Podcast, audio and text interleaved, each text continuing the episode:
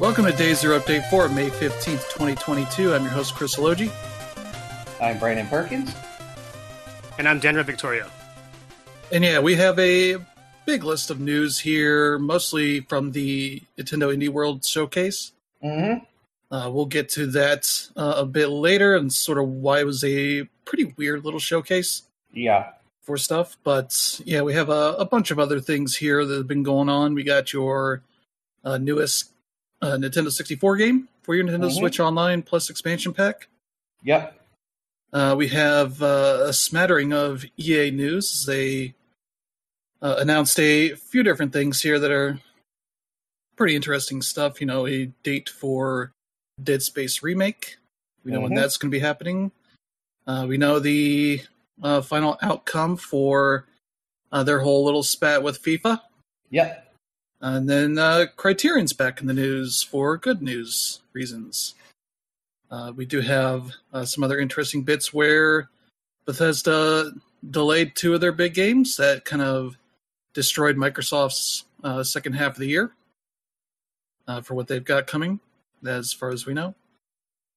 Uh, but yeah, that's uh, a big deal, and there's a way to play an even worse version of Duke Nukem Forever Yeah. we'll tell you about. And Activision Blizzard decided they wanted to create more bad news about themselves for some reason. And we'll tell you how they did that uh, before we get uh, to any of that news. We'll talk about what we've been playing. Uh, I have been playing a good bit of Eiyuden Chronicle Rising, uh, though Dan has beaten it, so we'll talk about that a little bit later when he gets to it. Uh, but uh, other stuff I've been playing, there's Salt and Sacrifice, the newest game from uh, James Silva, Mm-hmm.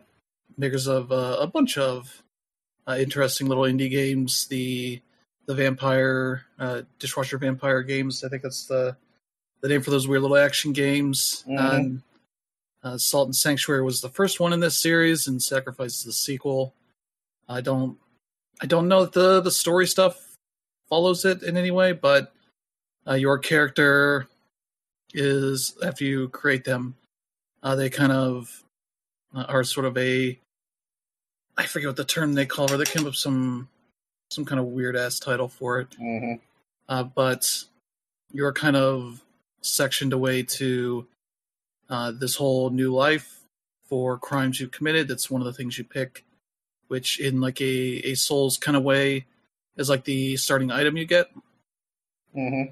Uh, but it's of course tied to a a crime that you've committed. So I picked forgery, which gave you this weird land deed Mm-hmm. that you, I guess, forged, but still are able to keep for some reason uh, in this whole process. But yeah, the the whole thing with the game uh, is that you are kind of on this quest, and you got like a base of operations uh, to go back to and sort of do your upgrades and crafting and leveling up and all that kind of stuff as you kind of get new people to join your little brigand of weirdos, I guess. I don't know. But uh yeah, the whole the whole like thing is you're kind of fighting these mages Mm. that you weirdly have to like devour them. Uh you kind of fight them up to the point they kind of kneel and then you get the the prompt to devour them in a whole weird little thing.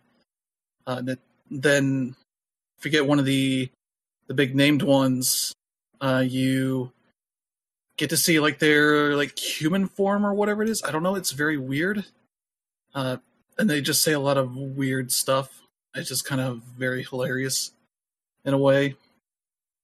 Yeah, because probably one of the first ones you'll face is a a fire mage Mm-hmm. that the way it kind of works is that it's almost like a monster hunter kind of fight and that's the thing that's kind of that seems to be annoying a lot of people that just wanted a souls game Mm-hmm. is that there's like an element of monster hunter to this where uh, you'll find you know a dead body in uh, some of these areas and you can sort of take on the hunt for whatever killed them the Hmm. mage and they're named mages uh, they go into your little bestiary of the various sort of enemies you kill Mm-hmm. and Uh, once you devour them, there's like a generic version. So I have like a cryomancer and a, a fire mage that sort of have, you know, just randomly spawn in the opening area Mm-hmm. uh, you start in.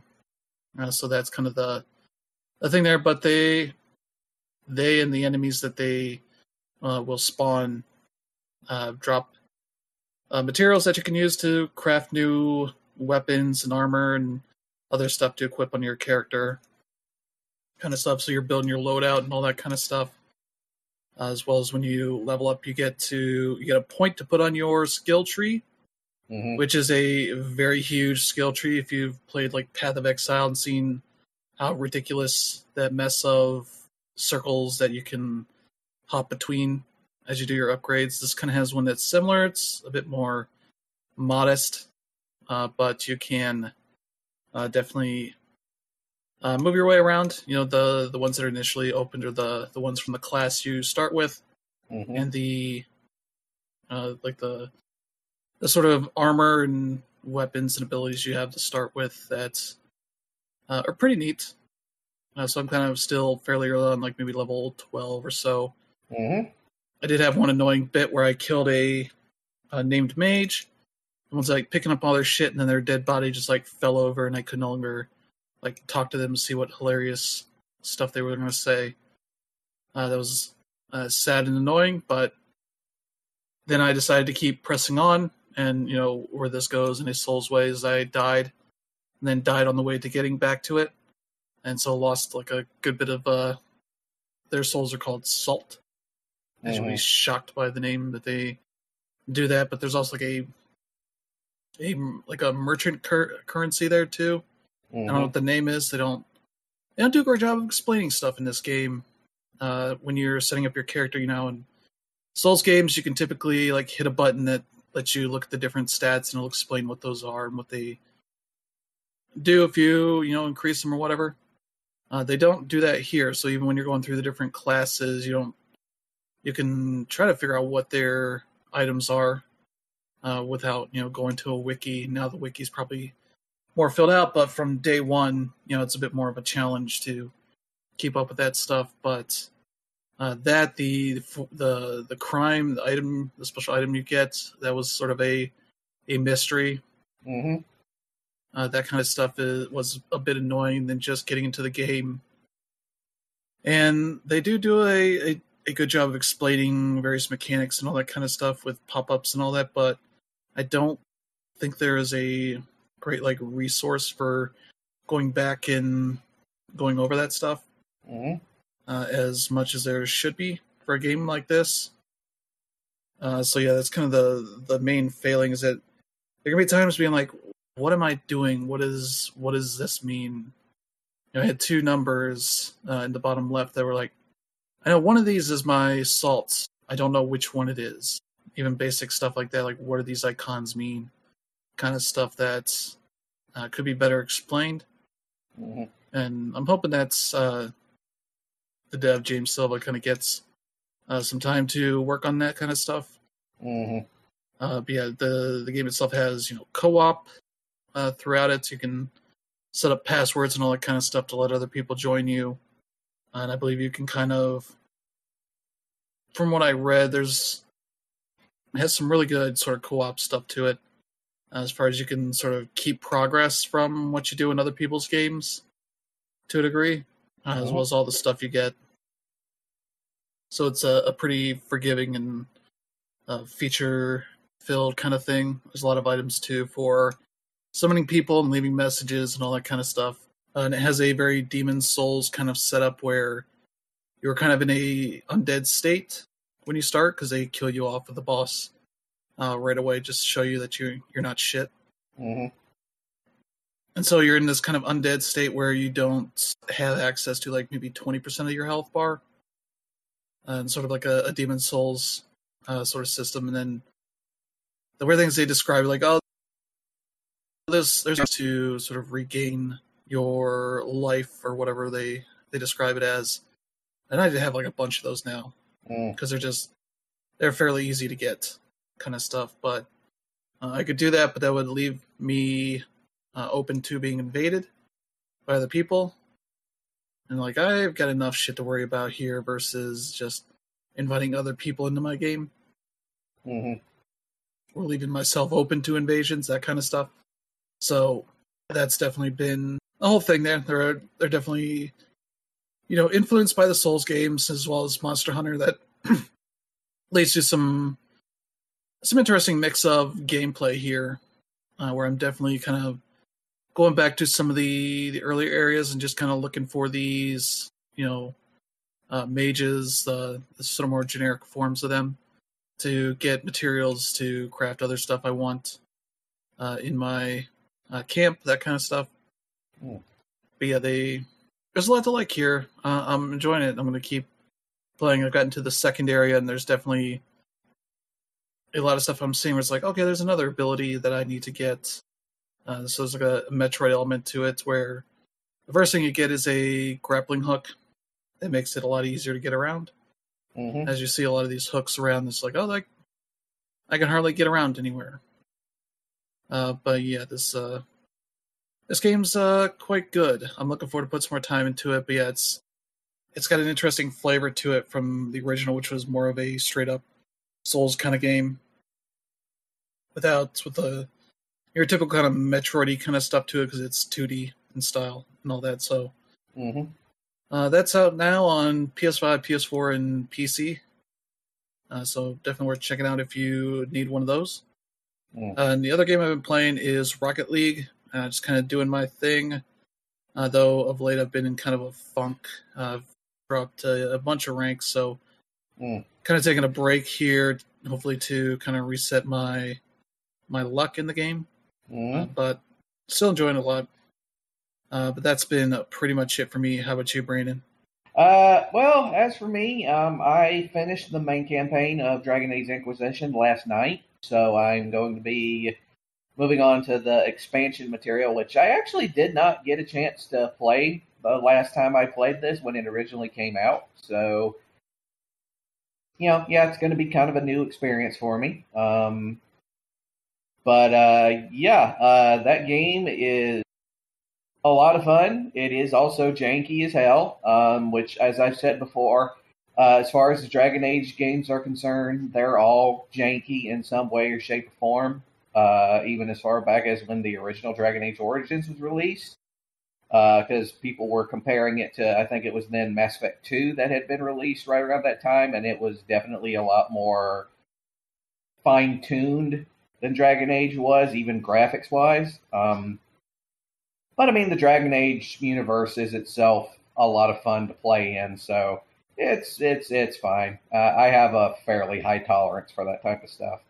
Uh, but other than that, I've also been playing Danganronpa too. Um, I played the original Danganronpa some time back, um, and uh, the Danganronpa games they have a a sort of a reputation for being uh, really just going in some really bizarre turns. Um, the, basically, their games are basically they're sort of visual novel esque mystery adventure games where uh, they're you and a bunch of other students are like trapped in. Well, in the first game, you're trapped in like a school. and this one, you're trapped on like a tropical island out in the middle of the ocean. And basically, it's being run by this uh, evil teddy bear thing called Monokuma.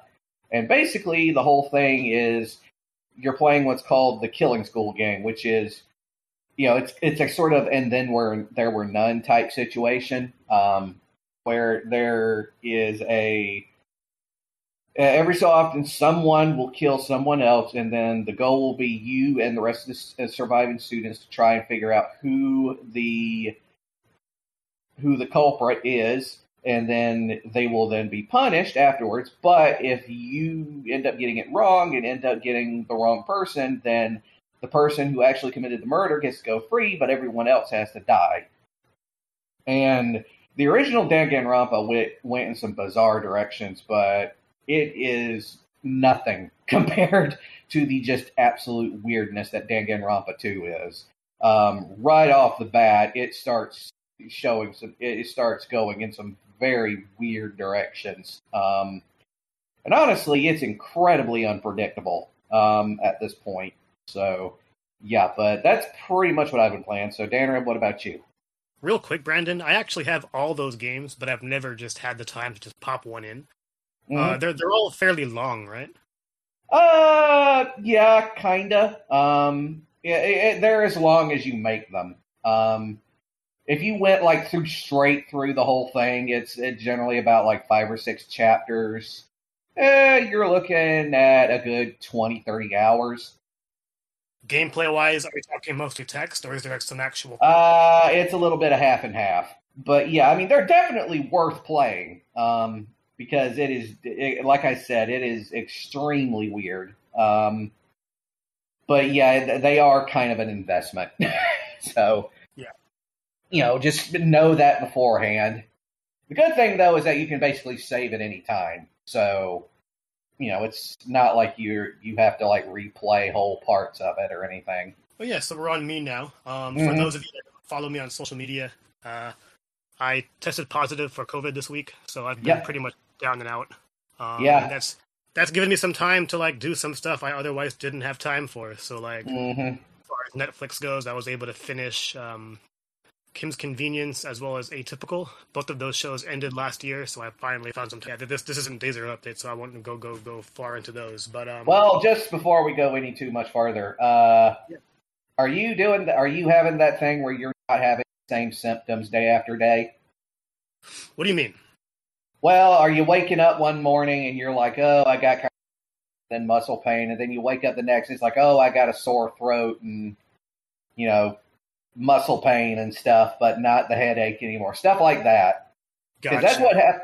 Yeah, that's what happened when I got it. It was like it was just it was like a six sided die of bullshit. Yeah. Just to go into my COVID chronicles for a few minutes here. Um, it's been really weird. Like I am the type of person because I, I live in Santa Clara County, so I want to like we're, we're we're one of the most strict places in, in, in California or in the world in Mhm. general. And uh, yeah, I normally test every month. Um, Yeah. I was actually supposed to test on Friday, uh, but then I got an email uh, from my gym on Sunday saying, "Oh, uh, somebody went in and they were infected, so you might want to get tested." So I went ahead and got Mhm. tested the next day. Um, and what happened was on Friday, I made a mistake at work, and I I, I had a headache, and I I just thought it was stress induced. Yeah. Um, and then the next day, after our uh, after our Mother's Day barbecue thing, uh, I felt I felt weak. I I, I probably Uh-huh. had symptoms, and uh, yep. like our weather has been really really weird. Like some days it's been sixty, some days it's been eighty, and some days it's it's been both of those uh, on, on in the same twenty four hour period. So you know. Yep. I attributed these things to stress, bad weather, things like that. Because last year I went to five states and I was fine. Mhm. So uh, when I finally test on Monday, uh, it was quote unquote hella positive. Like you know the, the at home test with, with the two lines.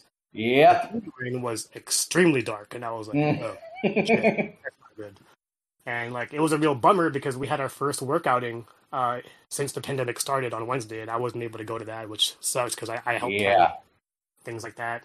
Uh, girlfriend's parents weren't home, so um, Mhm. yeah, couldn't really uh, quote unquote do that either. But um, Yeah. yeah. So uh, on Friday when I tested again, I had a very very faint line. I'm testing Mhm. again right now. I'll find out within four minutes whether it's still there. But uh, yeah, it's been one of those things. And as far as my symptoms go, um, I've had a lingering cough for a few weeks.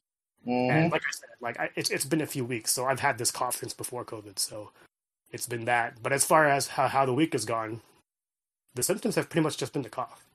Yeah. Uh, like I've, I'm, well, that means you're just having mild symptoms then. So I guess you're already va- you're vaccinated too. yeah. Yeah. Okay, and, and boosted. Yep. All right. Yeah, that's Yeah. what I thought. So you know, I, I'm vaccinated. I'm boosted. I'm, I'm fortunate enough to say that I'm in the best shape of my life. So I've, I- I've been Yeah. able to uh, get over this quickly. But you know, that Yeah. being said, I still missed out on a lot of things that I, you know, uh, would have not have preferred. But anyway, as far as Mhm. gaming goes, you know, I, I had a choice. I either get started on something huge, or I just beat a whole bunch of small things.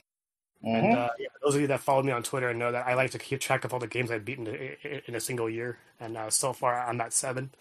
I started at, at at five at the at the at the start of the week. So yeah, I was able to finish um, uh, unpacking. And as I mentioned last week, like uh, it was really the the the, the UI changes uh, that really uh, put it over for me.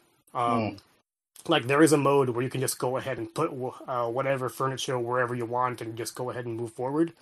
Mhm. Uh, but there's also a right way of doing things, and um, as I stated before, like if your uh, furniture item is in the wrong place, um, like you'll know right away. So I was able to do all that, and you know, w- w- without going like too far into spoiler territory here, like one of the levels um, was also a regurgitation of, of the first level, except Mhm. obviously, like, you know, it's 2012 versus like I don't know 98, 2003, whenever it was. So the Mhm. main character moved back home, and uh, one of the items I had trouble putting away uh, was a photo of uh, the main character and a significant other. So I was like, "Oh, okay, this is a breakup."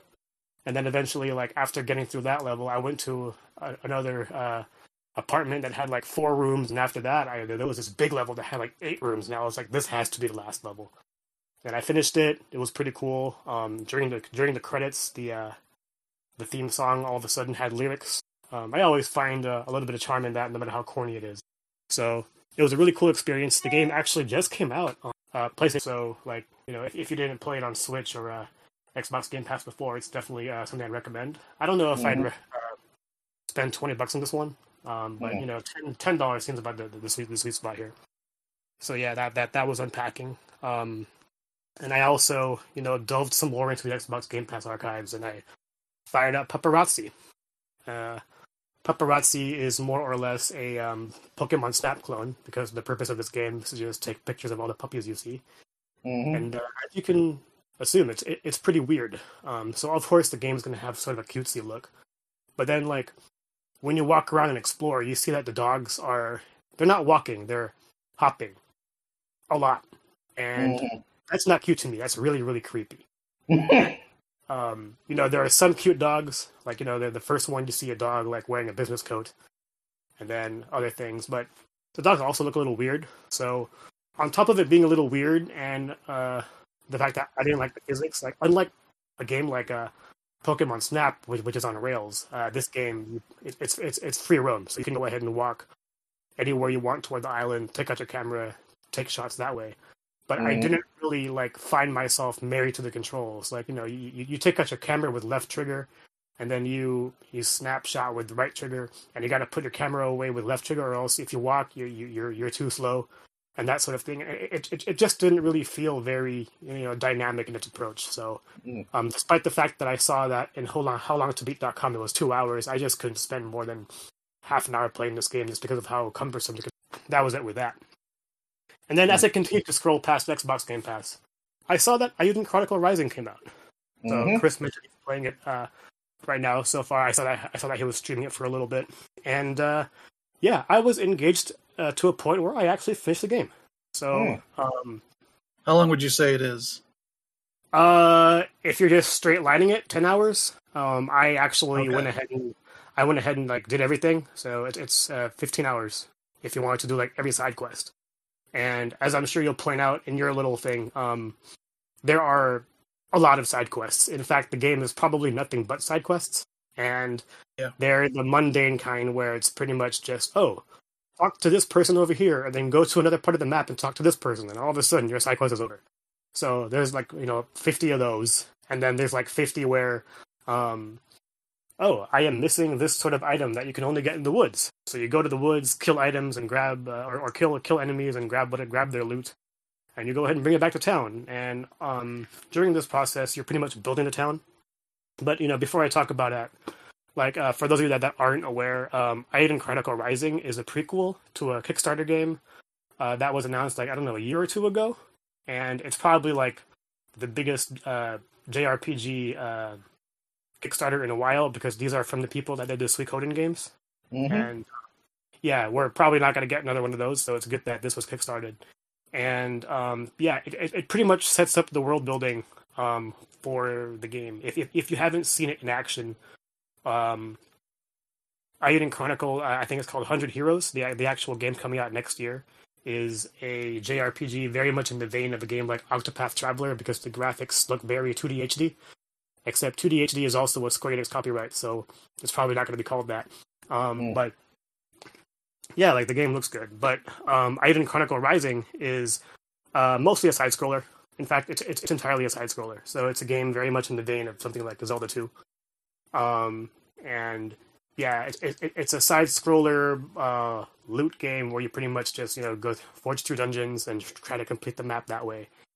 And for the most part, it's really really simple. You know, um, controls are pretty much held to two buttons. You have your X button to attack, jump. Then you also can uh, switch uh, party members by pressing another button. So you eventually recruit a kangaroo uh, who is a mercenary and he has a big sword because you know JRPG. And all you do is use the Y button, and all of a sudden he'll just be attacking with his big sword. Uh, you'll eventually unlock a third member of your party who I won't uh, talk about because um, mm. But yeah, so you pretty much go go across the the village, uh, doing quests so that you can earn the right to mine uh, underground and get treasure because your your main character is a uh, treasure hunter.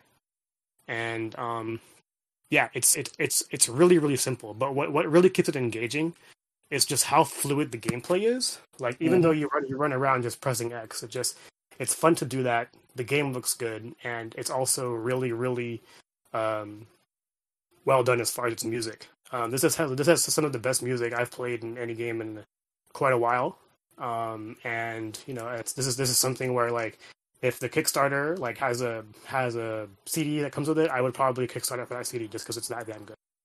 Um, but yeah, as far as my annoyances with the game, um, again, like the whole thing is side quests, so you know it, it's really really easy to get bored with that. But uh, this was chill because like there wasn't really anything overly challenging as far as doing them. Um, just because the side quests were so easy, it was go it was really easy to go ahead and do the next one and do the next one and do the next one, and you know you're all of a sudden you're you're playing for hours upon end, uh, doing all these quests, uh, upgrading your loot, and uh, things like that. Um, my main thing with the game, though, is that it's easy for about 85% of the way through. And then uh, once you get to a point where you pretty much have everything you need uh, to explore everywhere, because there's sort of a Metroidvania component, because you, you can't go back to certain areas without certain attacks. Um, once the game opens up, it becomes uh, annoyingly hard in the sense where you're fighting like 50 enemies at a time, or not 50, but you know, 20, like something that that'll fill the screen. And like they're they're using moves that'll freeze you, uh, do do all these status effects, and you're you're just constantly absorbing damage, and it's just it, it's almost cheap. Um, I found myself having to go back into the settings and putting the game in simple mode. Uh, when you put the game in simple mode, all of the attacks are done with the X button, and all the combos are pretty much done with it too. Versus doing it in um, in uh, standard mode uh, gives you the you know using B, Y, and X as, as an attack button for all uh, members of your party. So yeah, you have that huge difficulty spike, and then when you get towards the end, um, it's one of those things where they put you in the final dungeon and you can't save because there's no save point in the dungeon, and all of a sudden you have three straight boss fights to go, and it's not one of those games where you can buy 50 potions to you know uh, just spam your way to victory. You have like a very limited amount of slots, which you can buy more, assuming you did, you, you did all the side quests. But yeah, like it was a game where I loved spending time with it. And then once, well, once I got towards the end, it was like, you know what? If you want to do well, you better put some more time in, or else like fuck your time. Because I had to like do that end boss like maybe four times, and honestly, like I feel like I wasted time doing it. Like I, um, luckily there were the, uh, I saw later that there there was some YouTube stuff, and I feel like even after beating it, I didn't really have to, just because like it was there. It was the last fight. I knew what, what I was supposed to do, but it was just annoying to the point where I don't know whether I was under leveled or I didn't have enough uh, abilities. But yeah, it's one of those things where you think you'll be able to straight line it, and then you find out you maybe you aren't strong enough, and then even when you are strong enough, you want to make sure that you have all the abilities, and the only way to do that is do all the side quests. So I kind of 100%ed it out of out of spite rather than wanting to. So that was pretty yeah. much it. Uh, that's all I got. Yeah, you're correct that it's side quest the game. Yeah, that is the way that every single quest is presented to you as side quests because you literally get to this town. They call it New Nevaeh. Mm-hmm. They even misspell it. uh, there's a certain character that shows up in his little. They do the whole like, here's little info about this character, and it's spelled N E V A E H. Every other time I've seen it, but this character shows up and it's misspelled N E V E A H. Yeah, I saw this think and I it was like, wait I a minute. like Nevaeh, or I don't know, but it was it was just weird. And you're right, there were some times where it was spelled, diff- spelled different times. There are times where I read character things characters are saying. I'm like, wait, this this doesn't make any sense. I don't know if it's written weirdly in a way that my mind is just not able to parse it, or if this is just poorly written. And this is a definitely JRPG ass JRPG writing uh, because it's slow. It repeats stuff a lot. It's oftentimes a lot of superfluous stuff that's not interesting. So lot of times if I'm like, all right, I get the gist of what's going on here, let's skip, skip, skip, skip, skip. You know, just keep going through. It's a very tedious game in a lot of ways. Even starting with your character can get things like double jumps and dashes and ways to get around the world faster and more efficiently, but you can't use them unless you are in the dungeon areas. So when you're running around the towns uh, to find the person that you know has a quest for you, because for whatever reason they have a bulletin board to tell you that these quests exist, but you have to go find that person to start it. And it's like, why is that not a thing? It confused me for a bit till I realized, oh, I have to go run around these areas to find these people to Yeah. initiate the quest. And then, like, s- sort of like to make it easier, but at the same time more cumbersome, is with each side quest, you have the ability to pretty much track it because, like, obviously there's so many you, you don't even know like who to help because everyone is named a different thing, and you know you- you're not going to really know them by face, even though all of their arts and art is different. But um, you have you have you have a quick travel system, so it's really easy to just uh, go from one point to the other.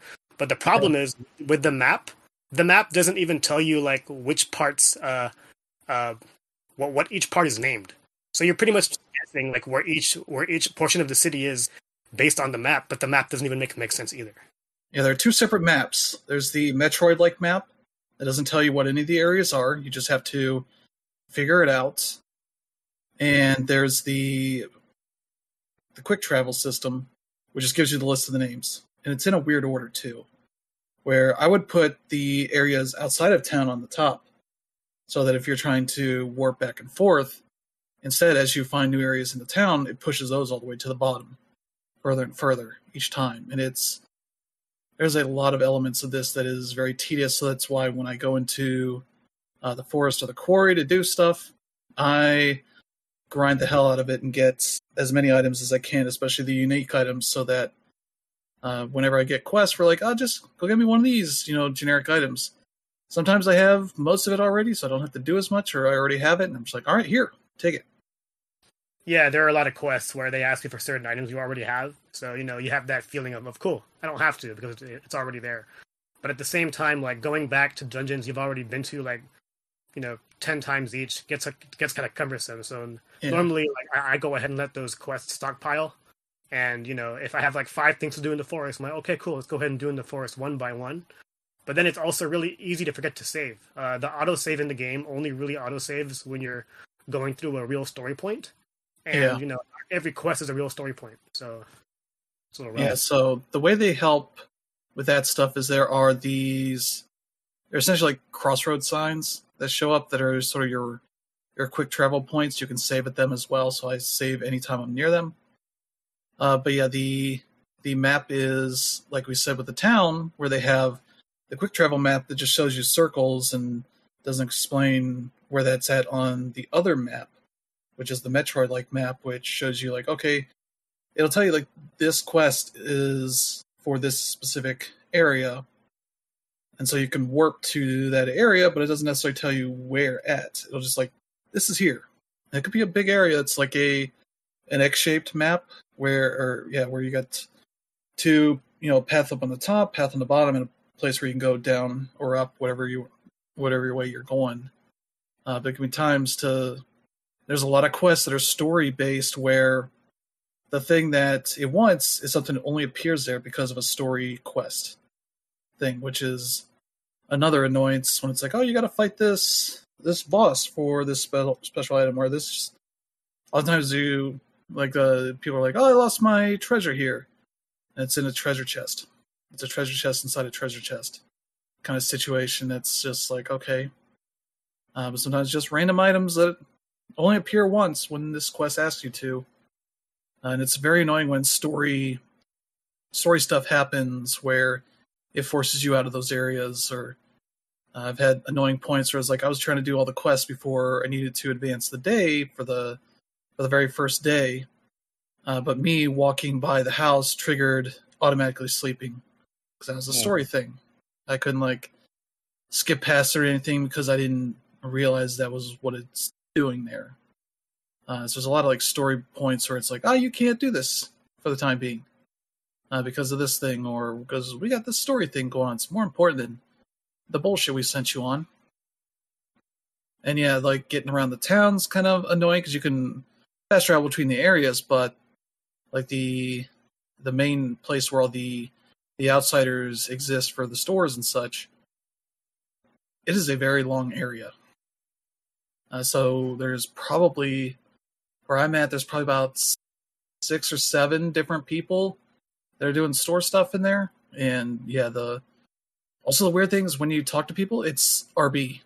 It's not A, so I most of the time jump when I try to talk to people. It's a lot of weird stuff.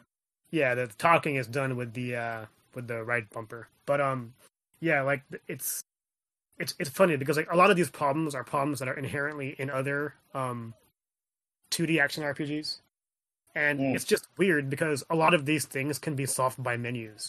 Um Yeah, like uh you know the, the things like uh, quick travel or yeah i mean those are pretty much menus but at the same time like they seem cheap but at the same time like going through a really really really long part of the map from one point to the other super cumbersome but at the same time i just found myself going back to the uh, quick travel more and more just because of how cumbersome yeah.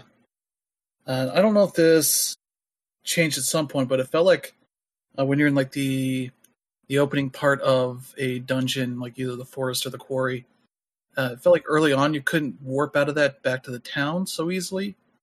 Uh, but then at a certain point, it seemed to change. I don't know if that was Um, as far as walking back into town, there are some like required quests where after you do them, they go ahead and warp you back. But otherwise, you have to go back to the very big. Yeah, you have to go back to the very entrance. That's Yeah. where your items are unloaded, and that that's where you can quick travel again. Because once you're in the you, once you're in the depths of a dungeon, you can't quick travel out of it. You have to find Yeah. a sign. Yeah, because once you warp out of a dungeon to the beginning, it tells you like, here's all the stuff you got. Yep. I'm hoping you tell me at some point I can hold more items, because fifty Yeah, is not enough. You you can buy all that. Okay. Uh, the problem is the economy isn't uh, really kind as far as like your the actual money in the game. Um, Yeah. And the way to get it is often through a low and behold side quests. So yeah, yeah. Hmm. yeah, I actually ran out of money for the first time just buying upgrades because I had all the materials because I had acquired m- way more than I needed. Mm. yeah. There was a point where I didn't know whether I wanted to upgrade my weapon, buy a new weapon, or buy potions, just because you know, like again, like the game will reach a uh, will re- re- reach reach a challenge where eventually like it'll be hard to stay alive. And sometimes you have to decide whether you want to either just go back to town and go to sleep or go ahead and buy items because that'll use money. Or you can even um uh buy stuff from the uh the diner or whatever because those come those come with buffs. The problem is if you buy those and you go to sleep the effect the effects wear off. Yeah, I see the the end, and it's like, oh, you get this buff for the next day, and I'm like, yeah, but that I assume it either advances the next day or I don't know what it does. I'm so unclear with the language that I'm just don't want to do it. as part of the story uh it doesn't count as uh, as going to sleep Okay, Yeah. Yeah, the way they they word that stuff is a little bit weird at times. yeah they have a lot of weird rules so like Yeah, Well, the, the, the more and more we the more and more we talk about it, like I'm I'm annoyed that I- that I even beat it, but I, I still I still have had a fun time with it, so I, I can't really explain. it. Yeah, this is very much one of those podcast games or Netflix games where you you have to have something else on to Oh, yeah. keep your mind occupied from all the stupid shit that is going on in this game.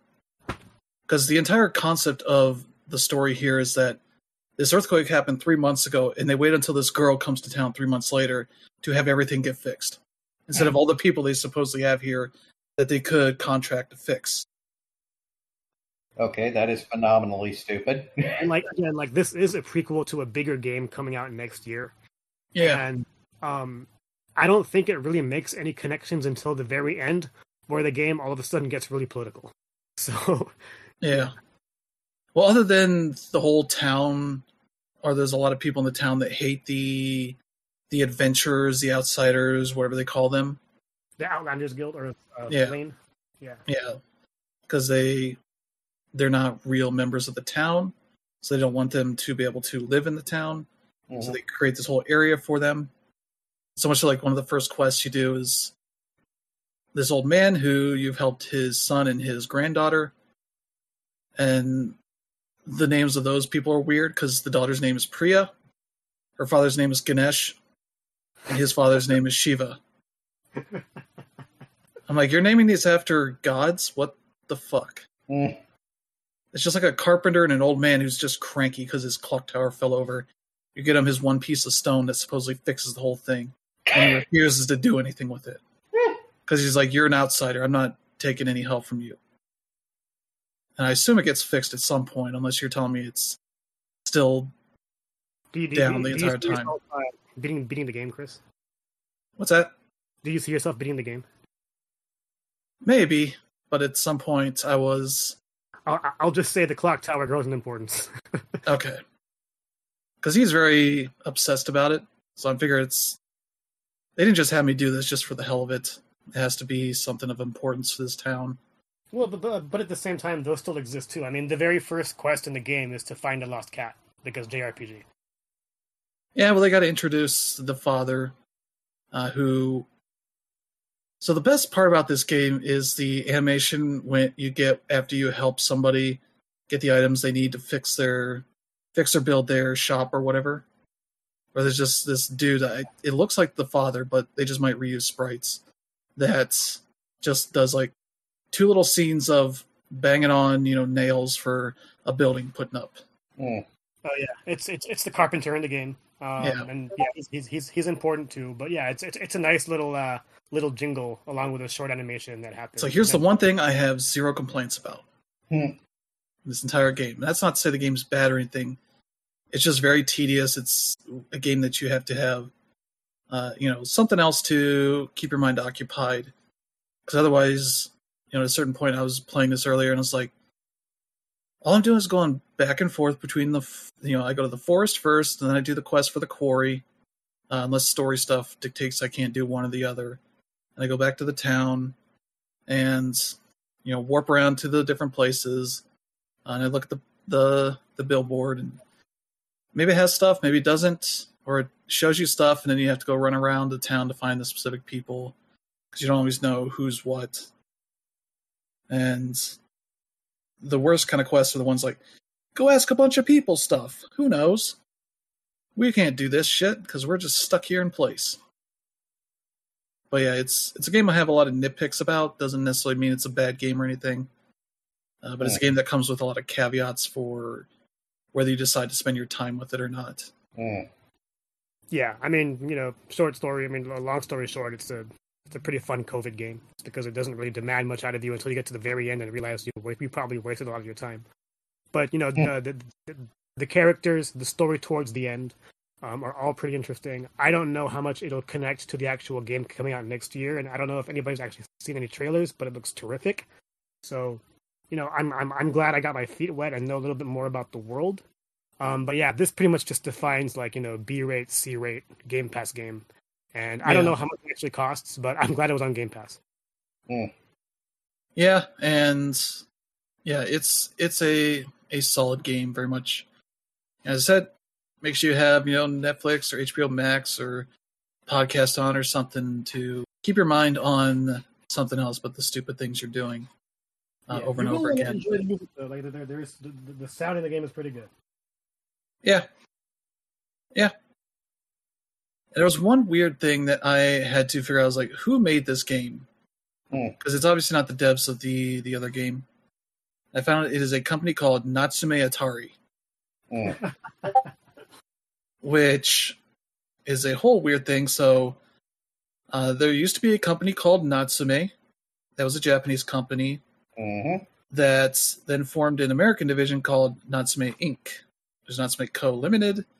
Natsume Inc. was the American branch that you know did the localizations and all that kind of stuff. And I guess it says here 1995, Natsume Inc. split from Natsume Co., became an independent company. Uh, the name Natsume was retained by both companies in respective countries. 2013, Natsume Co. Limited renamed itself Natsume Atari following a merger with its subsidiary Atari that year. Uh, which I don't know how this ties into Atari. I don't think it does Mm. because this doesn't link to any sort of Atari company that I can find on this Wikipedia page. And yeah, they uh, and then what what does it say here? Also in 2013, Natsume Inc. American company inaugurated Japanese division called Natsume Inc. Japan. No connection to its former parent company. So Natsume Atari is the Japanese company under a new name. Mm. It has nothing to do with, uh, you know, Atari, whatever they are at this point. Uh, so yeah, this is like the well, Wikipedia page. I don't think tries to make a distinction between the two. Well, other than just list games.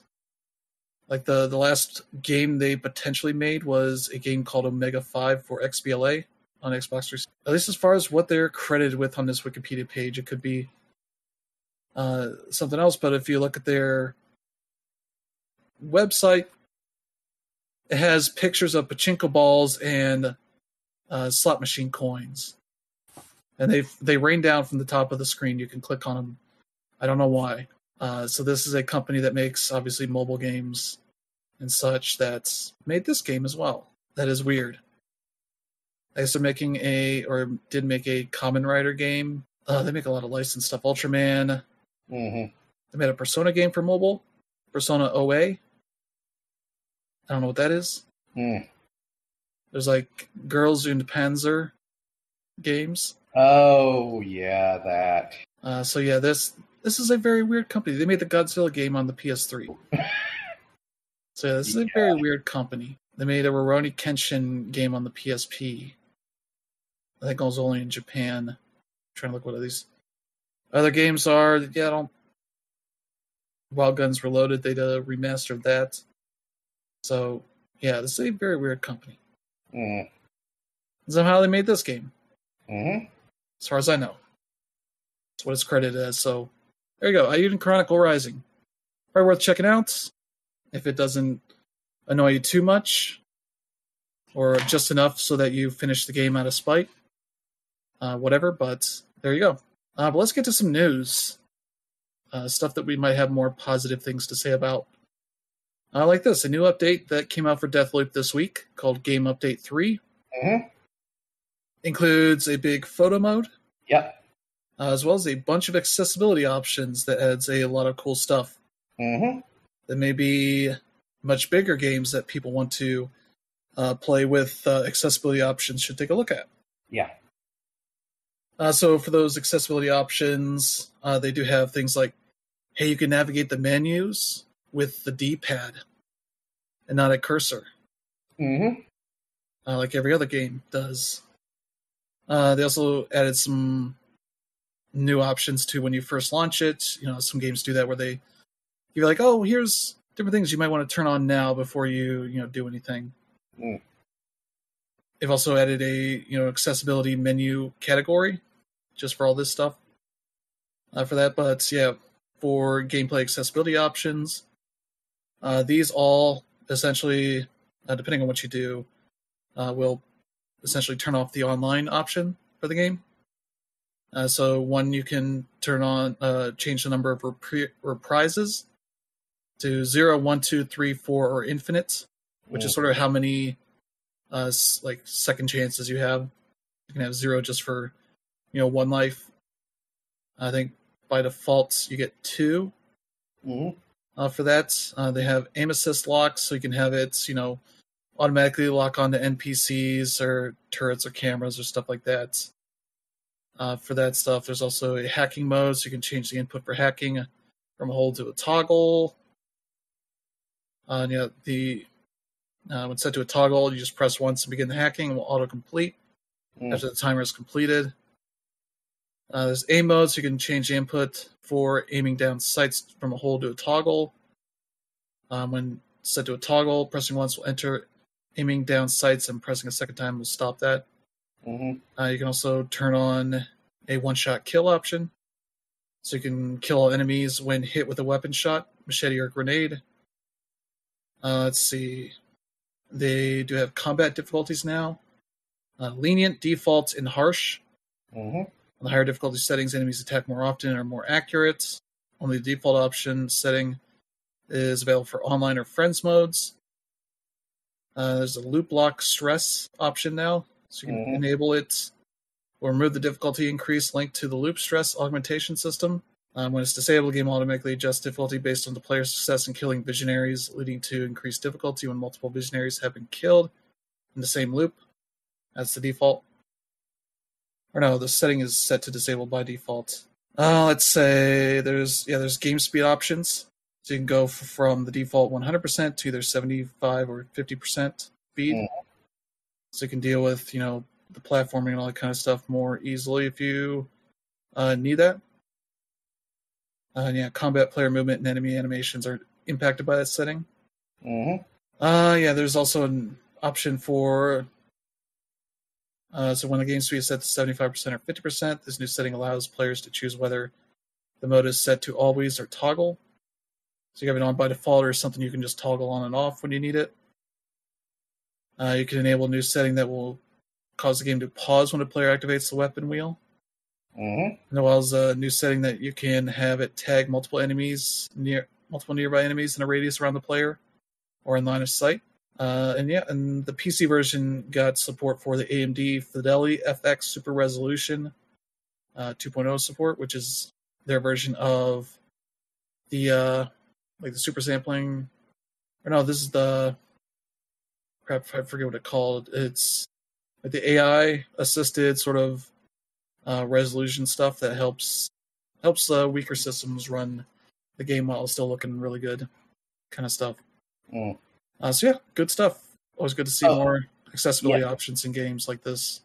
Yeah. Also, uh, reminder everyone: the game is coming out for Xbox in September. So, I'm I guessing- don't think that's been confirmed at all. Are you sure? Because that's what I've been hearing. But uh, I guess the assumption because that's when the original came out, but uh, I guess that's sure. I think the that Xbox event is when they will announce a an official date, yeah, which will probably be September, but it's just not official Yeah. yet. and I'm guessing when it does come over, it's going to have all these features with it. Yeah, it'll be as updated as the other versions are. So hmm uh, that one is going to be worth checking out. And hey, FromSoftware, hmm see how this turning on some of these options turns off the online stuff. Yeah, You could do that yeah, instead of acting like the online is the sacred cow that nothing can be done to affect that. Mm. It's like, how about make the people that use it not play online? Mm. Because they may not be wanting to play online anyway. It's weird how that works. Uh, but yeah, that's uh, good news there. Also, good news there's a new addition to the Nintendo 64 library for Nintendo Switch Online plus Mhm. expansion pack. Uh, for May 20th, they're adding Kirby 64, the Crystal Shards, uh, a game that is pretty good. I liked it a lot. Uh, when I played that back on the Nintendo 64, it's you know Kirby in 3D for the first time, uh, but not like 3D platformer. Still side scrolling and all that. Mhm. Uh, but the fun thing is that they're like ability system is a bit different than usual, where you have essentially two slots, so that you can combine abilities, uh, either two of the same to make it a more powerful version, or combine different powers to create some some wild combos. Mhm. Gives you sort of new and interesting powers to have in the game. That's makes it a pretty cool game to explore. Find all those different combos. It maybe has the worst ending mini game for any of the stages because essentially lays out a picnic blanket of stuff, and you somehow have to figure out how to angle it properly, and then Mhm. the, the jump. So you can do you know left and right to find the right angle for the item you want, but the jump animation is really poor. Uh, I figured that out when I was replaying it recently. I was like, "Wow, this is really bad." Uh, trying to figure out how Kirby's like bulbous form looks to determine how far they're going to jump. but that's kind of the the main issue with the game is just that stuff. Mm-hmm. Yeah, I mean, like that, that was actually my first um, Kirby game. Um, my first experience with Kirby was actually Smash Brothers for the N64. And like I found that game a little weird because, or I found the Crystal Shards a little weird because, um, I thought that it was funner to use Kirby in Smash Brothers than it was to use him in uh, Crystal Shards. Uh, Mhm. Like I, I felt like his float and stuff were better. Um, that being said, um, it was still a really fun game, but um, it's it's it's just funny like the way uh, Nintendo used to market, you know, the various uh, lineup of characters and stuff. Like Kirby has always been marketed. I don't know why. I mean, maybe it was, it was a '90s, but Kirby was always marketed as, as like some sort of badass. When like you actually play the game and they're all like super easy. Like the only game where I felt like he was really a badass was uh, uh, the new one, as well as uh, uh, Planet Robo- Robobot, because there was some pretty cool things to do in that game. But um, yeah, uh, my my memories of that game were pretty fond, despite them being like not what I hoped they would be.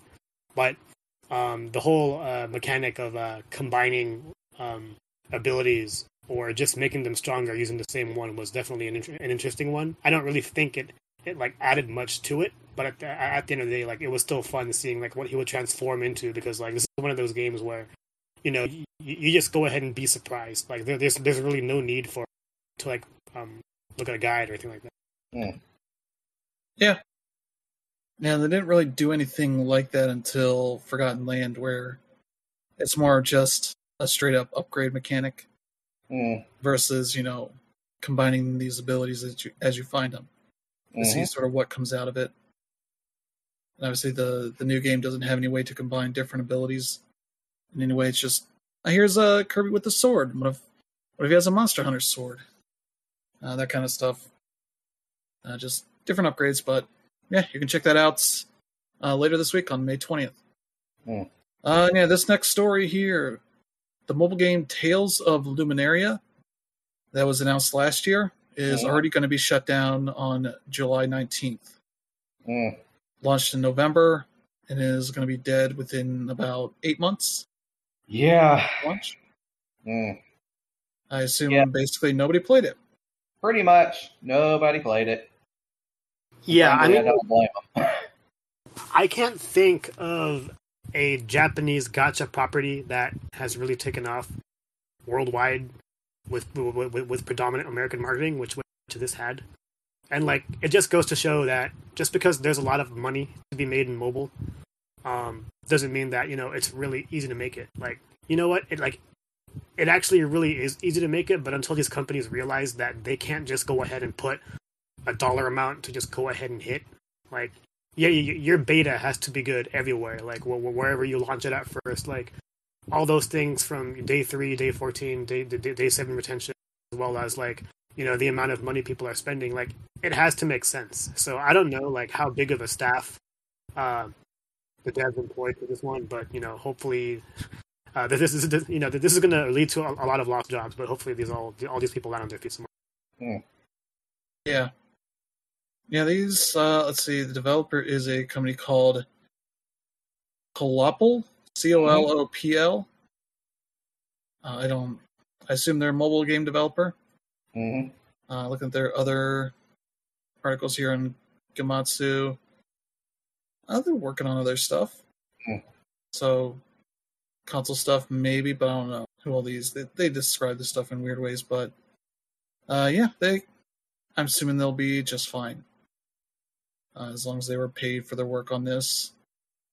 Uh, but yeah, that's uh sad for a game that they were expecting to be big Mhm. especially being partnered with you know Tales of Rise. Here's our next big game. And it Yeah. actually was a, a big game, Yeah. and then this one's like, ah, we, we already got the good game. We don't need your mobile game. Mm. So that's kind of kind of that. So there you go. Uh, stick to Tales of Rise for that stuff. Mhm. Uh, but yeah, let's see here. EA had a, another Dead Space remake stream Yep. uh, showing off the game some more uh, for that. So, in the process, they also announced that it's going to be out January 27th, 2023. Mhm. I believe PC and the new consoles. Uh, just from the bits they've shown, looks like a very good upgrade. Hmm Looks really nice, new lighting and all that kind of stuff Yep. to it. Uh, that's gonna make it even more uh, fucked up. And terrifying, yes. Yeah. Uh, so yeah, that's uh, I think that's the first game we've had dated for 2023, Mhm. or at least one of the first few games. So Mhm. there you go. You can keep an eye on that. I don't know about the chances of it sticking because Yeah. That's uh, game development right now, as is uh, highlighted by Bethesda's big announcement this week that uh, sent ripples throughout the industry of you know their one big game that they dated last summer, a year and a half ahead of launch. Starfield got delayed from its November. What was it? November 11th, 2022, I think it was. hmm Uh, they pushed that to spring 2023, as well as Redfall, hmm which also which did not have a date at all. Just Yeah. we were expecting it out this fall at some point, but Yeah. much like Starfield, there was Yeah. next to no gameplay shown. Which I mean, honestly, it's kind of. Uh, I was kind of expecting this to happen. Yeah, I'm. I'm pretty sure we're probably going to see finally see something from both of these games. Yeah. But it's. Eh, Yeah, I I kind of figured they were going to end up getting pushed in the next year. yeah. Uh, it makes sense because you should be looking at any games that you're expecting come out this fall. Mhm. Like, if there is, you know, less than 30 seconds of gameplay that has been shown so far, it's probably not happening. Mhm. uh, because you know there are not many games that can wait this long to show gameplay Yeah. and still release. Yeah, and uh, correct me if I'm wrong, but I think Redfall even had some gameplay versus Starfield. We don't even know what the hell that, that game even was. So I think that one might still be a little bit more ahead. I mean, that one even had a uh, originally a uh, summer 22 uh, release one. You know, it, it, it sucks to see this happen, and like even though we sort of like expected it, Mhm. um, you gotta wonder like what Microsoft is even like trying to do right now. Like you know they've made all these acquisitions, especially with the big one of Bethesda. They're gonna they're, gonna close up with Activision uh, Blizzard pretty soon, and they don't really have anything to show for these. Um, you know I, I, I'm gonna expect expect Hellblade to come out sooner or later. I mean like that that game was announced when Series X was, but um, you know like uh even though the Xbox was like the, the console I played like the most, you know, this, this week, this month, it's it, it it sucks to say that, you know, it's it still doesn't doesn't have its uh, killer app yet. Like, yeah, Halo was great at launch, um, but it doesn't seem to have like the pull that it used to have um, when when it when it first came out, and Yeah, it it it still feels like they're feels like they're reeling. You know, they're they're they're definitely in a much better spot than they have been in years past, especially with all of these like new studios under their umbrella. But Mhm. they still haven't shown us anything, and that's frustrating. Yeah, they're in kind of the spot Nintendo was early on with the Switch, where I think it was the E3 after they launched that they had this uh, E3 Direct that was basically showing off a bunch of stuff, Mhm. and there's still games in that showcase that uh, still are not out, like Metroid Prime Four. Mhm. which had its difficulties, and then they said, "You know what? Screw this. We're gonna give this to retro and start over again." Mm. That was even a few years ago. Yeah, but like even with Nintendo in the first year, like they they came out guns a blazing. Everything that they Yeah. announced, first few things, they they you you never saw a delay until like maybe three fourths of the way through year two. Like I think the the big the first the first big delay was Fire Emblem, and you know that game came out eventually and out of game of the year.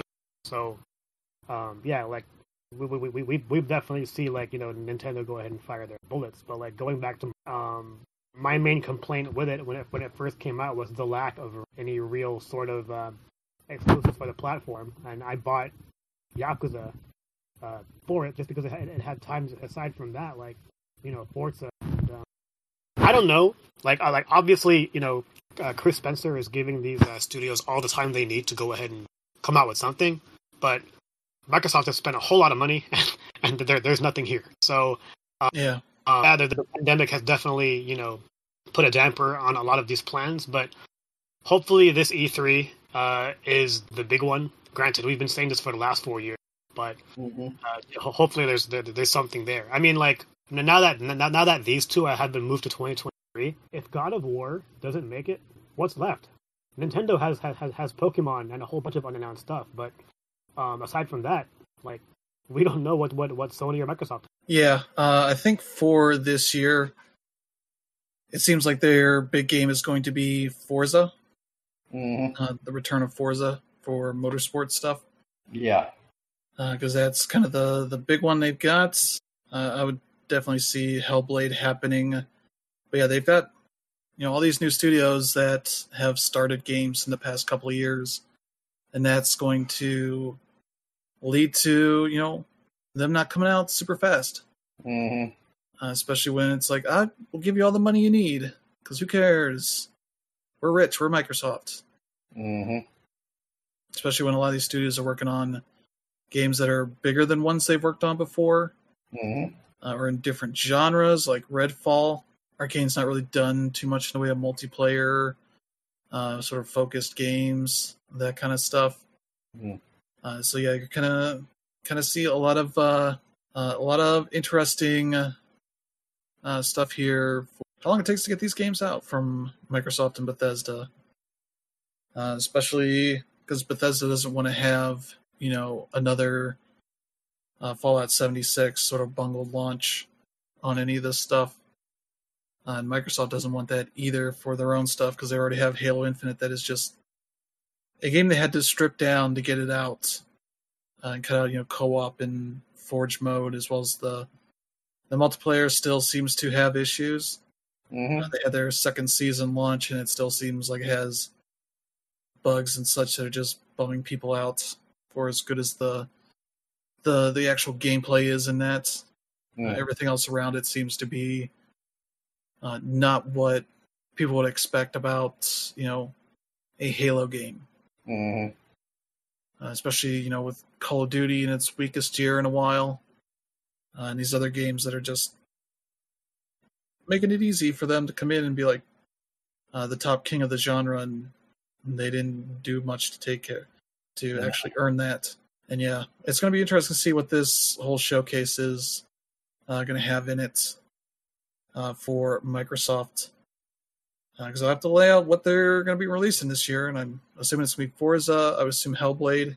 Mm. That's been in the works for a while, and that team has shown plenty of gameplay at this point that it has to be coming out here.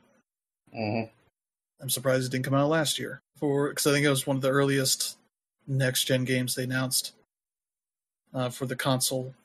So, yeah, it's gonna be interesting to see.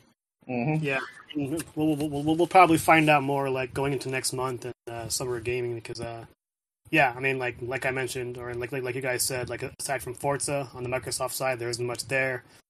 So on on Sony's side, like we don't know about God of War, and uh, yeah, like hopefully we we hear something. Otherwise, like you know, I'm I'm, I'm pretty sure uh, uh, no, no one is gonna mind like go ahead and Elden, Elden Ring as game of the year now, but you know, you would hope that like there is some sort of banger this holiday, but I, I just I just don't. Yeah, that's uh, that's also the the way COVID has messed with game development and made it tough for you know studios to really know how long it's going to take to get them to where they need to be. Uh, unless you're you know a Call of Duty studio that has been you know making these games at this pace for you know a decade, two decades at this point.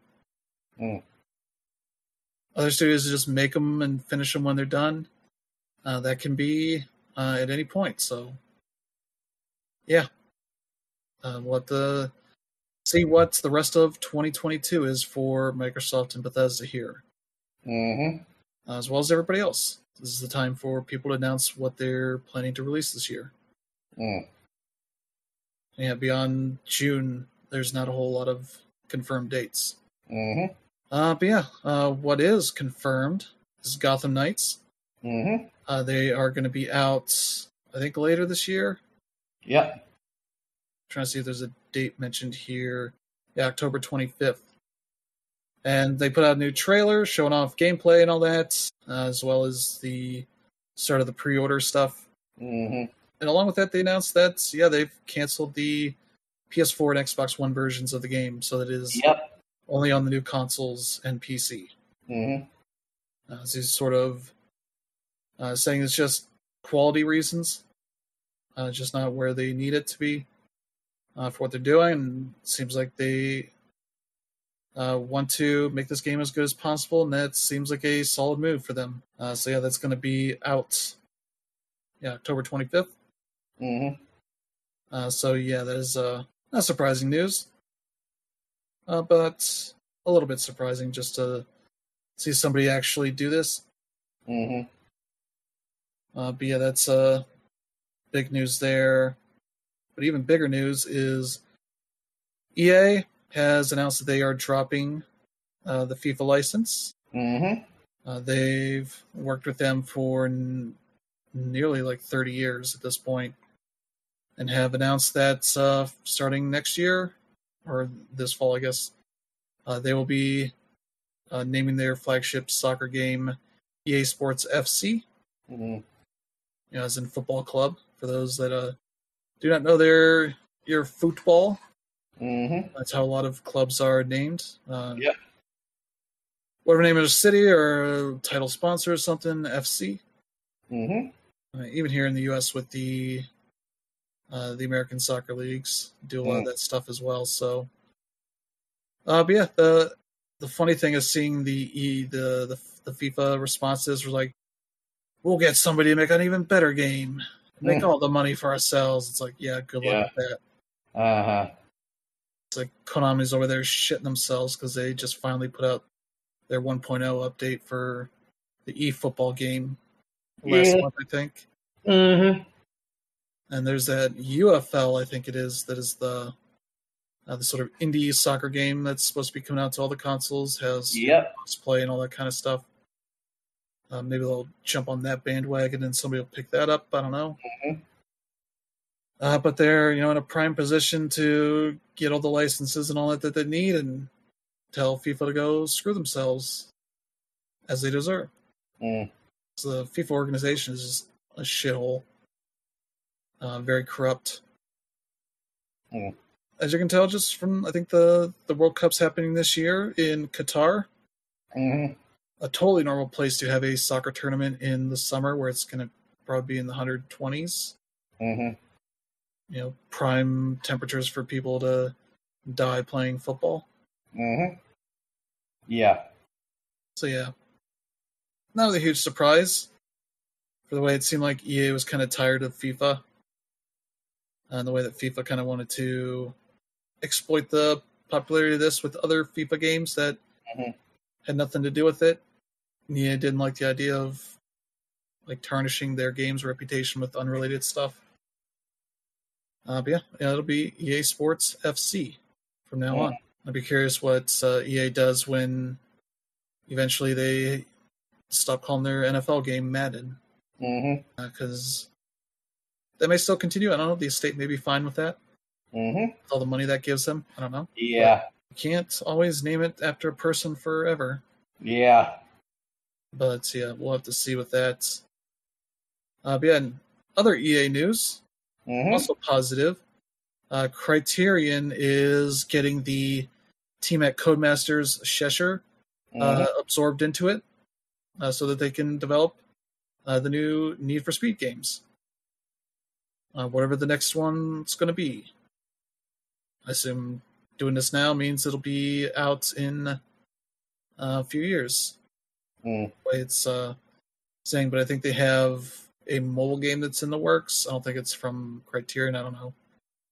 Uh, they have mobile studios for that kind of stuff, but yeah, the the Codemasters Twitter account was saying we can confirm Criterion Games and the development team at Codemasters Cheshire, which I believe is the team that worked on uh, what was it? Not Outrun. It was like uh, I forget what that.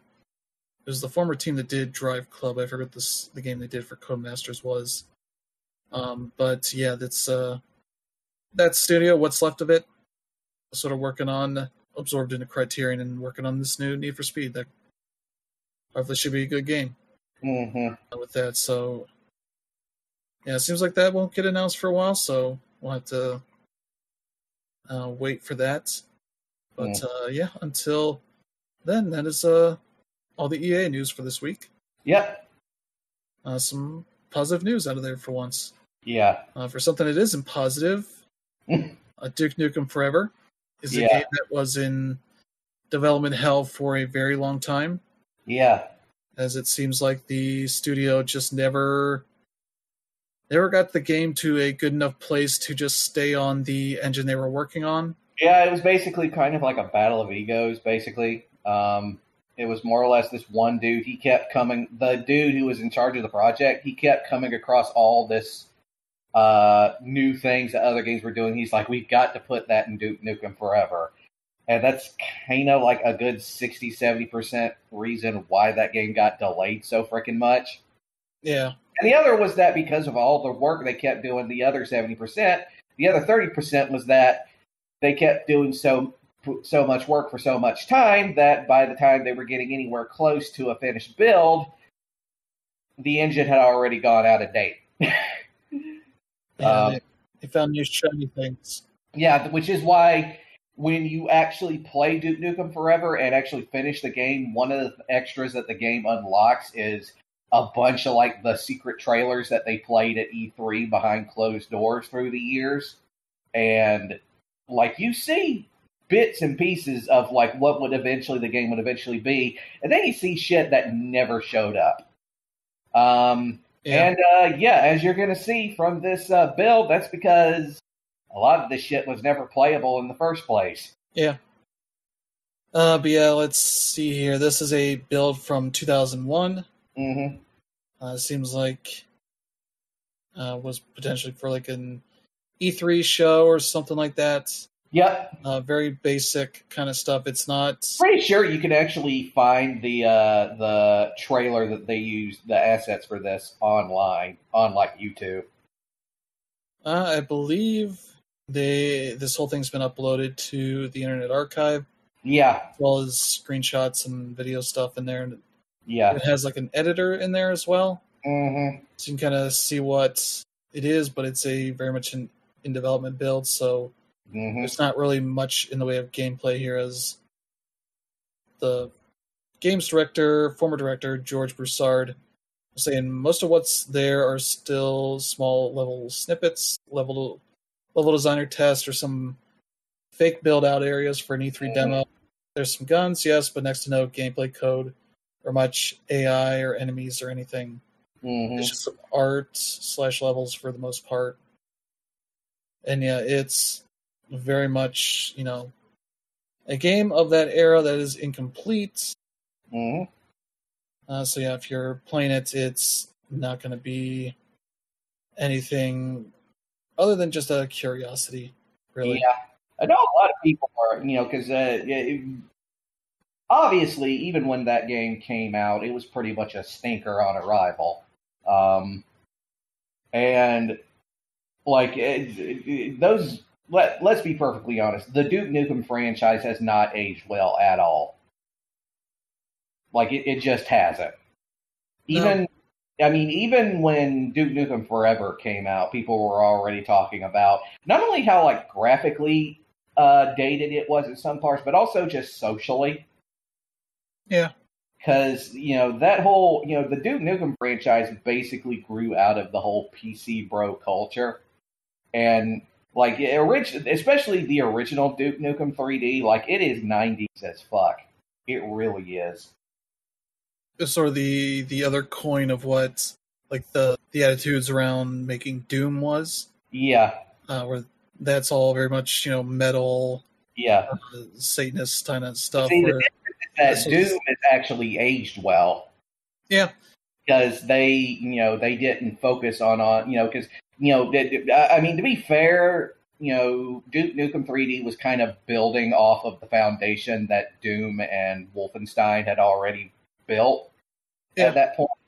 Um, so basically, what they were doing is like, "Yay, guys! Look, we're like Doom, but look, we got you know strippers and stuff like that." And to be completely fair, the original Duke Nukem 3D was actually a really big deal back in the day because it was one of the first like really interactive FPS games that you could play that wasn't just a run and gun. You could actually do other stuff. But yeah, it, it's also like very much the sort of like it's very much the like 14 year old boy mentality, you know, of yeah, I'm all big and muscular and I drink beer and I hang out with topless chicks and shoot things and stuff like that, you know. Yeah, very much an Arnold Schwarzenegger clone. Yeah. I mean, to be, and you know, he he was. I think part of the other issue was a lot of people kind of didn't get the joke because the joke wasn't told very well. Yeah, Um, yeah, because he he's not supposed to be like a realistic hero. He's a caricature. That's sort of his whole character.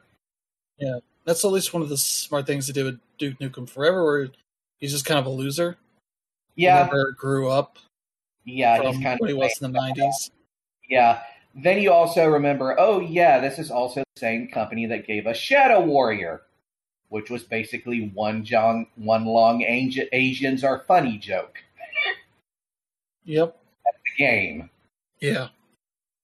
which Yeah, somehow somehow actually be even more fun than Duke Nukem 3D was. But Yeah. But yeah, this. And also, Duke Nukem wasn't necessarily a first person shooter exclusive character, because I think his first yeah, couple started games out as a platformer character. Yeah, Yeah. Very first Duke Nukem game was a platformer. Yeah. it was kind of like it was kind of a Commander Keen ripoff. Yeah. Uh, very much when. You know, PC platform was trying to find a their own version of a you know a Mario Brothers, Super Mario Brothers. Yeah, thing when that was a an actual real challenge for PC because they couldn't do the scrolling stuff early on. Yeah. By the way, if you ever, uh, if you if you're interested in this type of stuff, anybody listening, read Masters of Doom because they talk about, you know, they talk about a lot of this stuff about find trying to find ways that you could actually like have a scrolling screen on a PC uh, back in the day because that was pro- pretty, pretty much the reason why you know platformers were such a bitch to program for that for that machine. Because you know when they finally when they basically when the uh, guys at id software finally figured out how to do it they basically had to re-engineer because they because they were trying to find a way to like where they could adapt super mario brothers 3 for the pc and basically uh, john carmack had to re-engineer the entire game from the ground up in order to get it to work. Yeah. Oh boy, looking at his wiki page, there was at one point where they were announcing a they announced a Duke Nukem movie, yeah i believe it. 2018, starring John Cena, hmm which is like the complete opposite of his character in Mhm. WWE. yeah. Just kind of And the- wild, but yeah, Well, yeah, and then you see his uh, character he plays on Suicide Squad, and it's like, yeah, I can see it. but yeah, that's uh, that's that. You can go play it if you want. I mean, if you know, Funny thing, quote, because quote Peacemaker play actually has some layers. Peacemaker actually has some layers, but Duke Nukem has zero. yeah, Yeah. All right. So yeah, our last bit of news here is that Activision Blizzard decided to I don't know make some sort of publicity stunt or something about this diversity space tool.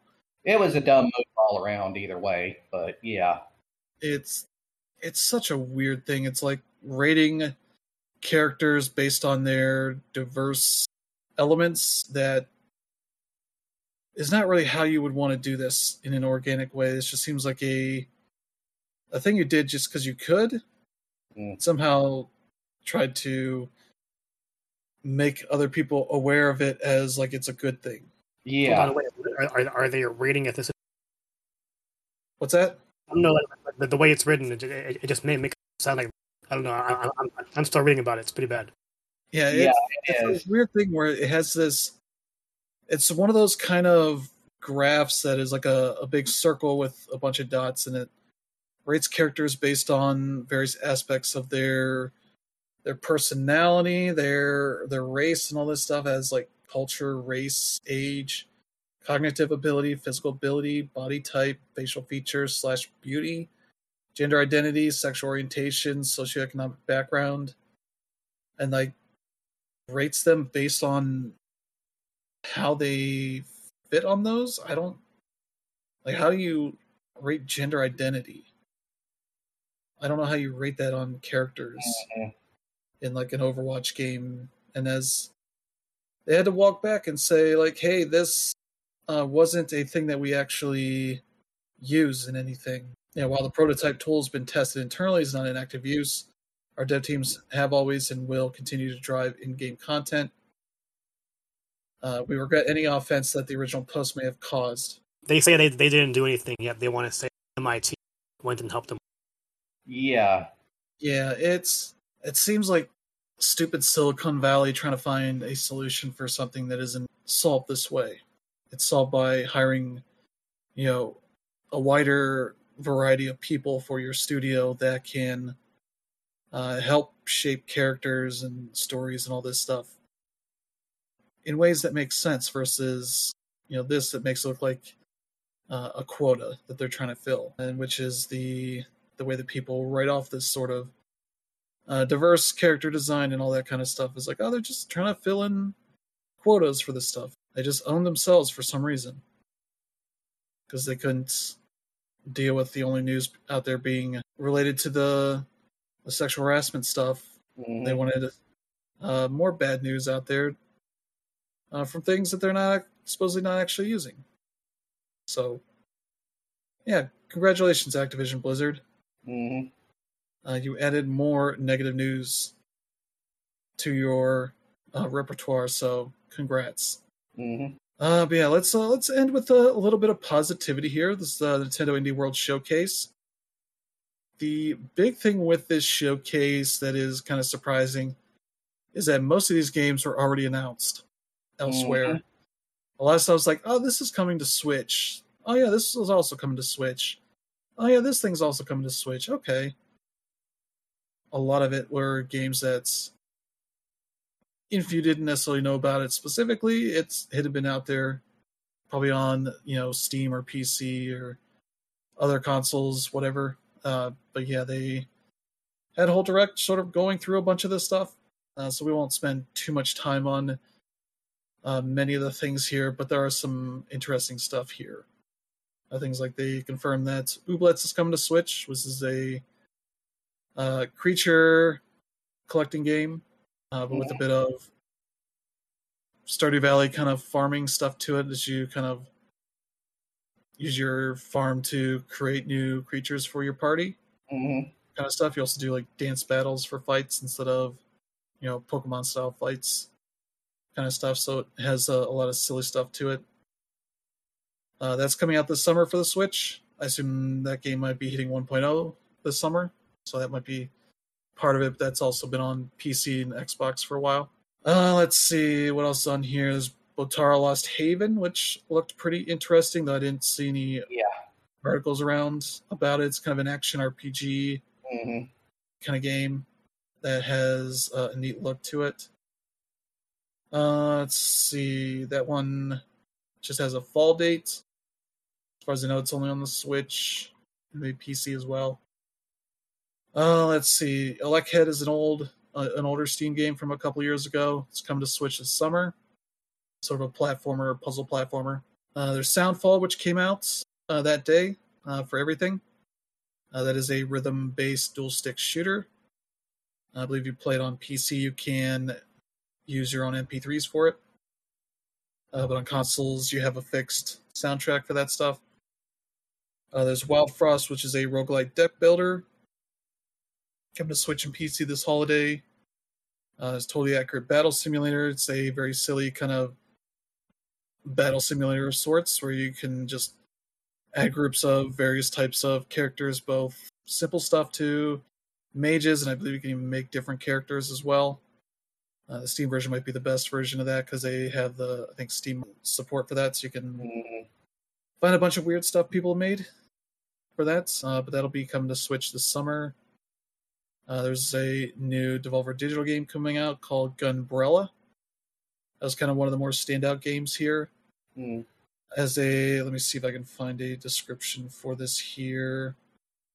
Yeah, it's a take on the role of a gruff woodsman on a quest for revenge, armed with the mysterious gunbrella. Mhm. This noir punk adventure game, your investigation become entangled with the inner workings of ghouls and gangsters, cops and cultists, and other increasingly bizarre characters. In a Mhm. world rapidly losing its natural resources, Yep. scavenge for scraps, spare parts to upgrade your coveted weapon to glide, swing, dash, dive, and take out enemies in gritty side-scrolling combat. Mhm. And that just has a date of 2023 for Switch and PC. Uh, it says We Are OFK, which is a game that got announced at one of the PlayStation uh, State of Plays Mhm. last year, I think. Yeah. Uh, they basically announced that it's also coming to Switch sometime this summer. When they do that, uh, Mhm. there's Silt, uh, which is sort of a puzzle adventure game uh, that is coming out on everything Mhm. this June. I don't think there's specific dates on that, but let's see. Mini Motorways, which is the follow up to Mini Metro, uh, that has been on PC and mobile for a while, for a few years. Now it's coming to Switch. Uh, it's out now, Mhm. so you can check that out. Kind of a little city builder kind of game. Uh, there's Wayward Strand, which is an interesting looking game that is set in Australia in, let's see, the summer of 90, 1978. And you play as a girl named Casey Beaumaris, uh, who has got a holiday weekend, I guess, that uh, she is going to do stuff, explore the world, you know, have fun. Probably some not some fun times, but uh, yeah, that is uh, coming out July 21st on everything Mhm. check that out. Cult of Lamb got a little showing here. That's on everything coming out sometime Yeah. this year. Still no date on that one. Mhm. Uh, there's another Crab's Treasure, which was another one of the the standout games that comes from uh, the developer Aggro Crab. Mhm. That's uh, their previous game was what was it? Going Under. Yeah. I wish they joked in their video like, "Yeah, that game didn't make us rich, so we're working on another game." Mhm. called another crab's treasure which is hey what if you uh, made souls game Mhm. starring a hermit crab Yep. uh, where you can go pick up uh, new shells out of trash that's on the on the seafloor Yep. as you go and you know fight various other sea life as you try to get your i think your original shell or whatever gets uh so you'll need to wear trash around as you uh, trash around you as shells to withstand attacks from enemies many times your size yeah you're on search to buy back your repossessed shell. Discover the dark secrets behind the polluted ocean. It's a little bit of climate change and pollution kind of stuff in there. Uh, they call his attacks umami techniques. Mhm. So there you go. That is going to be out next year at some point. Uh, and that's just Switch and PC for the time being. So there you go. And then they did a montage of other stuff. Uh, there's OneShot World Machine Edition that's coming to PS4, Switch, and Xbox One this summer. There's Gibbon Beyond the Trees that is out now for Switch and PC. I think PC might be out in a couple of days, May 18th. Uh, there's a hand drawn adventure game. There you go. Uh, let's see. There's Idol Manager for the Switch, August 25th. Mhm. You can probably guess what that game's about. Managing a team of idols. There you go. Uh, it's been on Steam for a little while now. Uh, then there's Card Shark, which is a very interesting game. Mhm. Uh, that is coming to Steam and Switch on June 2nd. You can pre order it now, and there's a free demo on uh, the Switch eShop. Mhm. So you can check that out. That's sort of a an adventure game uh, where you are doing uh, playing a bunch of hands of cards, oftentimes, Mhm. as well as dealing with a lot of the shady characters that are around. So Yeah. there you go. Uh, and they also confirmed Cur- Cursed to Golf is also coming to Switch, which I think had already been known, but Mhm. just showed it again for summer release. Uh, there's a guidebook to Babel, which is Oh, a yeah. game for Switch, PC, and mobile that's coming out this fall. It looks Yeah. has kind of a neat look to it, Yeah. but yeah, that one is yeah an adventure game Yeah. with a butterfly effect. Legitimately really cool. Yeah, and that'll be out this fall. And then they ended with Opus Echo of Starsong Full Bloom Edition coming to the Switch, and it's out now. Mm-hmm. And that's sort of also like an adventure game, uh, puzzle adventure game. So there you go. Mm-hmm. That's that. It was it was a decent showcase, but it wasn't like one to surprise people with anything. Uh, that was like, oh shit, this is a big game. There's a couple that could be big games, but a lot of these are stuff that's been out elsewhere for a while now, or have been announced for a while, and just still wait these games to release. So Mm-hmm. that was the kind of showcase it was, and maybe it's setting for more substantial stuff to happen Mm-hmm. uh, here at a potential Summer Games Fest direct Mm-hmm. that they haven't announced yet, so we have no clue. Mm-hmm. That's kind of the frustrating thing uh, here with uh, June a mere couple of weeks away, and we don't really know a ton of what's happening outside of the the big showcase and the Xbox Bethesda showcase, really. Mm-hmm. Yeah, this was this was a, a bit of a weird. Um, Nintendo does have a rather strong lineup. Uh, we don't know when Advance Wars is coming out yet, but like that game is pretty much done. It's just that you know, fucking like wars, like it's just this you know, messing, messing things up there. But like aside from that, like next month we have Mario Strikers. Mario Strikers. We have the Klonoa game coming in July. Live A Live and Chronicle are also coming in July. You have Splatoon and uh, Splatoon three in September. Pokemon Scarlet and Violet in to round out the uh, the, the the holiday season. So like the the, the games are there. Um, normally the um, indie showcases like these much rounded out pretty well, but for me in particular, I thought this was probably the worst indie world presentation um, that they've ever done. Um, primarily because uh, there there really wasn't there for me, and um, you know aside from that, the indie world presentation pretty much do a good job of showing what is being made uh, throughout the world, and I don't think they really did a whole lot of that highlight here. Um, yeah, they, they they still had like you know the the short uh, developer quirks and interviews um, a little bit after like a few games, but there weren't that many. Sh- aside from the stuff that, that that speaks to me, you know, there's We Are OFK out and everything, Mm. and then Ooblets, which is uh pretty much been a PC early access darling for more than a few years now. Oh yeah. In seeing how that turns out, but otherwise, like there wasn't really much here. And what's particularly frustrating was that you know, Nintendo pretty much made this format popular, and they always do the the one more thing kind of thing, and that didn't that didn't happen here. So, and um, I'm not saying I expected like you know Hollow Knight Silksong or like Sea of Stars or anything like that, but um, you do expect these kinds of um, presentations to end with a bang, and that that didn't happen. So Mm. it was a little underwhelming in that regard. Th- th- This is still a pretty solid slate of games from the indies here, um, but you know, in in in a, in a generation where we've seen you know things come out of no like Axiom Verge, Mhm. Celeste, like th- th- this just left much to be desired. It seemed like a, a showcase just to kind of set up themselves for a direct that had more meaningful stuff to happen, Mm-hmm. especially on the indie front. Uh, it felt like very much a business obligation of sorts uh, for these games. But yeah, that's uh, that's gonna do it for this week. Mm-hmm. Uh, thank you to Brandon and Dan Rib for joining this week. Uh, we will be back with a new slate of news next week as we march ever closer to the Summer Games Fest to let us know that anything is releasing in the Mhm. second half of this year. Uh, even the sports games, sure. That'll be something. Mm-hmm. Uh, but yeah, uh, if you enjoy the show, feel free to let uh, friends and family know that they should check it out, as well as select strangers that uh, will not push you down a flight of stairs just for talking about podcasts to them. Mm-hmm.